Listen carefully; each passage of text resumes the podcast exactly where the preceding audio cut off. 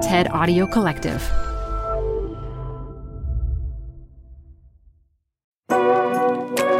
How much are you willing to pay to save your own life? This is a question that countless Americans are forced to ask themselves every year.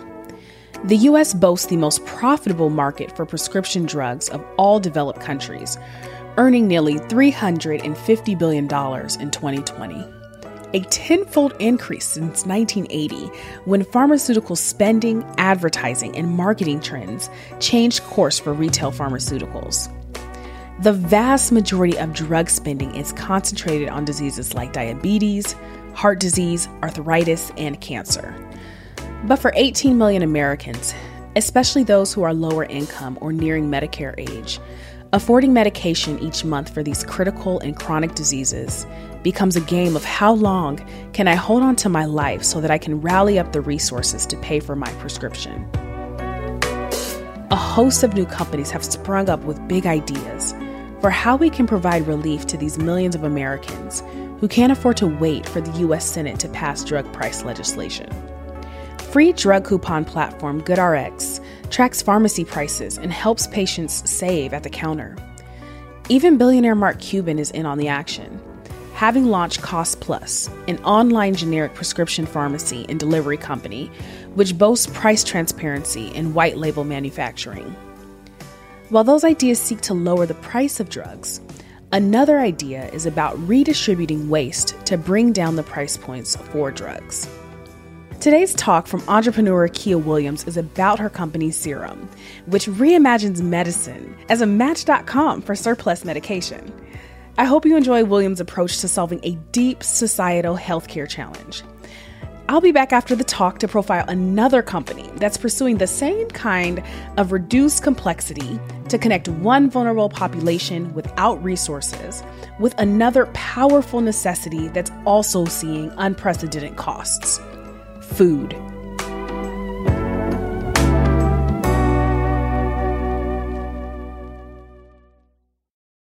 This episode is brought to you by Progressive Insurance. What if comparing car insurance rates was as easy as putting on your favorite podcast? With Progressive, it is. Just visit the Progressive website to quote with all the coverages you want. You'll see Progressive's direct rate, then their tool will provide options from other companies so you can compare. All you need to do is choose the rate and coverage you like. Quote today at progressive.com to join the over 28 million drivers who trust Progressive. Progressive Casualty Insurance Company and Affiliates. Comparison rates not available in all states or situations. Prices vary based on how you buy.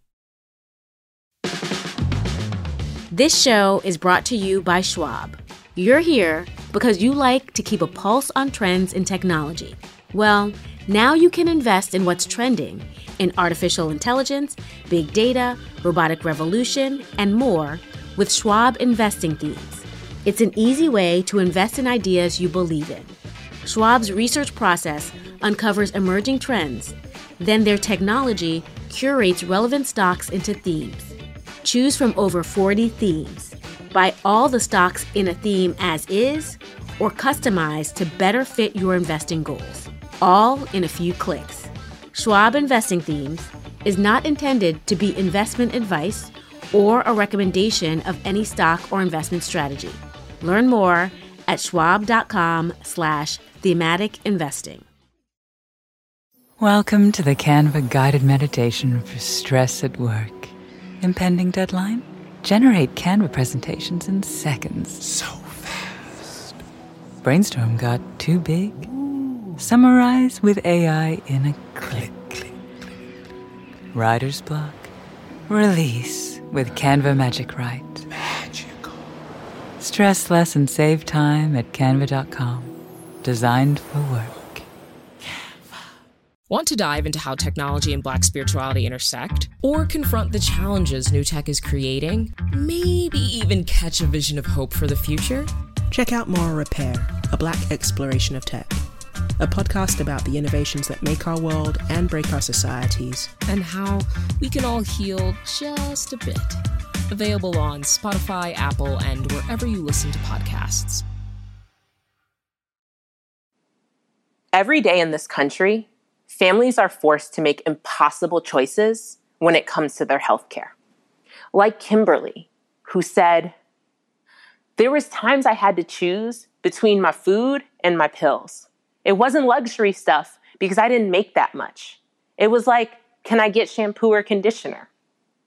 Things you take for granted. And Debbie, who said, you put your medicine in one hand, your living costs in the other. Okay, well, what am I gonna do? Am I gonna get my medicine or am I gonna pay my bills? Well, I can't live without my medicine, but I can't live if I don't pay my bills. 10,000 people die every month in this country because they don't take the medicine that they need. More people die from not taking medications than opioid overdoses and car accidents combined. But you can't take medicine if you can't afford it. Today, the average household spends $3,000 a year on medications. About a third of folks who are uninsured said that they stopped taking medicine as prescribed because of cost. Even folks with insurance, if they make under $35,000 a year, half of them report skipping the medications if their insurance doesn't cover it. So there are 10 million adults like Kimberly and like Debbie who are forced to make impossible choices every day. We all know that prescription drug prices are too high. In our healthcare system, that makes some folks uninsured and other folks underinsured doesn't prioritize people who need access now and need medications now. 10 million, it's a big number, but it's also a solvable number because there's also $10 billion of perfectly good, unused medication that goes to waste. So this is an injustice on two sides. People not getting the medicine that they need to survive and to thrive, and that very same medication being sent to a medical waste incinerator to be destroyed. This waste is unconscionable, but it also offers an opportunity. I started SIRUM, a not for profit technology company, with my co founders Adam and George to turn discarded medications into a lifeline. We may not be able to fix all the ways in which our healthcare system is failing us, but we can fix this one. Medications come from manufacturers and wholesalers who have safety stock, and when it's short dated, they destroy it.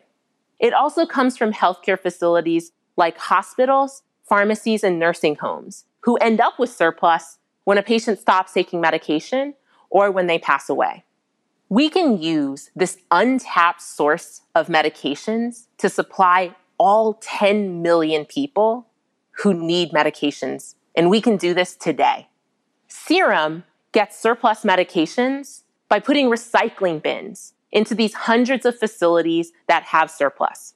They fill the bin, and when the box is full, SIRUM initiates a courier pickup to pick up that medication, and we handle the shipping, the tracking, the manifests, and the tax receipt. Medicine donors want to donate because it's actually cheaper and easier than the highly regulated medicine destruction process. And there are strong tax incentives to actually donate. We then deliver those donated medications to people who need it. A new prescription comes in, and our platform matches that patient need with the inventory that's available. Our platform then generates a warehouse pick list. The medications are picked and the prescriptions filled. We are building the 21st century pharmacy experience that low income families deserve. Patients can register in under five minutes and have access to over 500 different medications, a stable list of medications for everything from heart disease to mental health conditions, actually representing over 75% of all prescriptions prescribed in the United States today. We also partner with a network of doctors, nurses, and case managers at community health centers and free clinics that refer patients to the service. We make it as easy for these healthcare providers to have a prescription filled with donated medications as it is to send a prescription to a local pharmacy. And patients can pick up medications on site at one of our partners or have medications delivered directly to their home.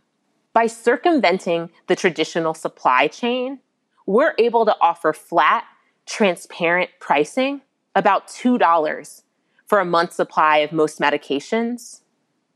And that allows a predictable, affordable price that folks can actually budget for. We've already supplied enough medication for 150,000 people, but we can do more. Our goal is to reach 1 million people with approaching a billion dollars of unused medicine in the next five years, scaling our program to 12 states. At this scale, we can actually cover communities that are home to 40% of the 10 million people who lack consistent, affordable access. Our direct service to 1 million people will drive price competition for so many more. Walmart launched one of the only price innovations in pharmacy in 2006 by offering a limited list of medications for a flat fee of $4. This sparked incredible change. It sparked competitors to offer other lists and price match guarantees. By targeting transparent, affordable medications into these new states, we can actually drive regional price competition that drives down the prices for entire low income communities. Our healthcare system is complex. It is daunting. It feels impossible to make headway.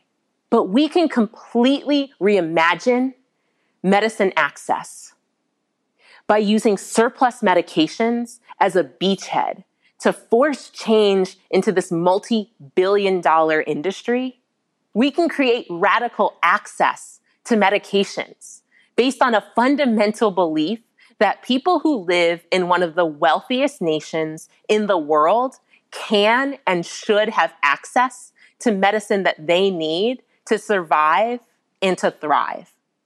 I do not pretend to have all the answers to fix all of the problems in our healthcare system. But getting medications to the millions of people who need it to live a healthy life, saving medicine to save lives, that is something we can do today. Thank you. Hi, I'm Ben. I suffer from a condition called writer's block. It strikes when I'm at work. That's why I choose Canva Magic Write. It works fast, generating texts in seconds, thanks to AI. Common side effects include increased productivity, compliments from coworkers, feelings of satisfaction. Now I can say bye bye to writer's block. Ask your boss if Canva Magic Write is right for you at canva.com, designed for work. This podcast is supported by Tools and Weapons, the podcast hosted by Microsoft Vice Chair and President Brad Smith. Each episode features insight you won't find anywhere else from the center of the conversation surrounding emerging technologies like AI. Right now on the podcast, you can hear a special episode where Brad Smith lays out Microsoft's vision for a vibrant marketplace driving the new AI economy. To hear more, follow or subscribe to Tools and Weapons with Brad Smith wherever you get your podcasts.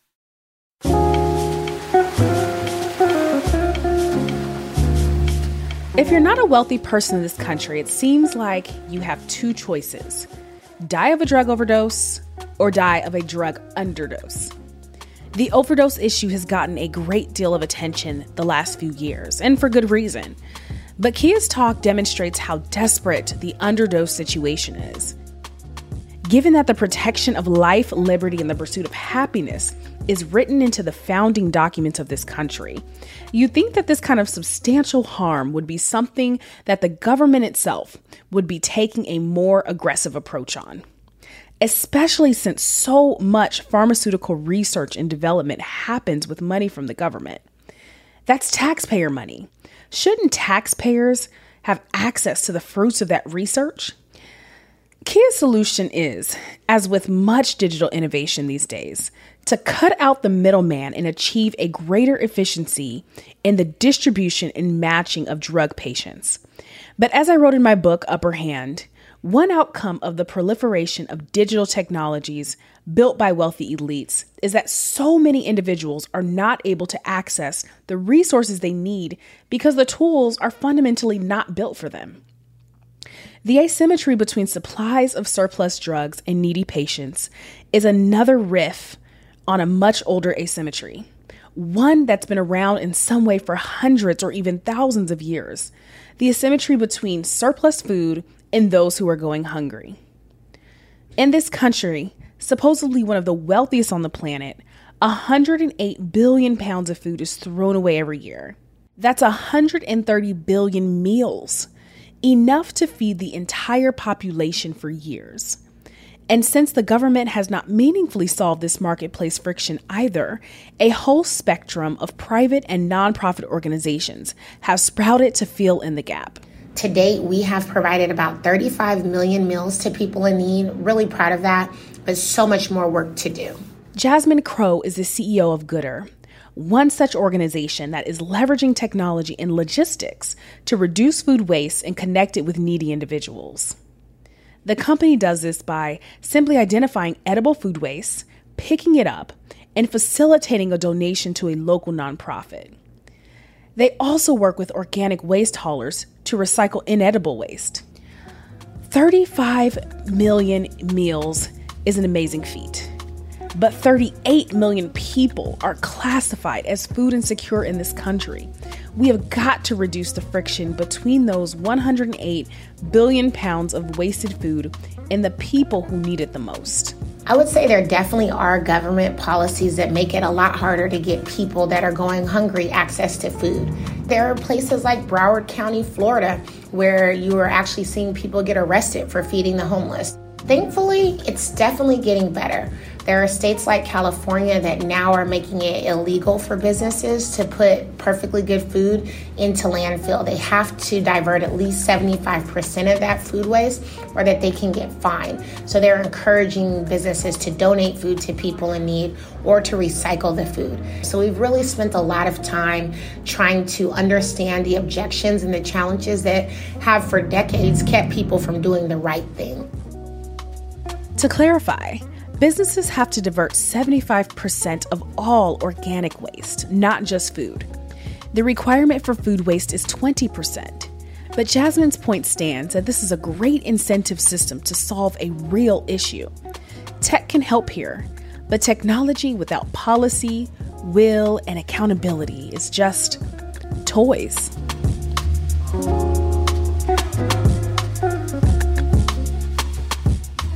TED Tech is part of the TED Audio Collective and is produced by TED in partnership with Transmitter Media. Our editor is Sammy Case, and the show is fact checked by Christian Aparta. I'm Sherrell Dorsey. Let's keep digging into the future. Join me next week for more.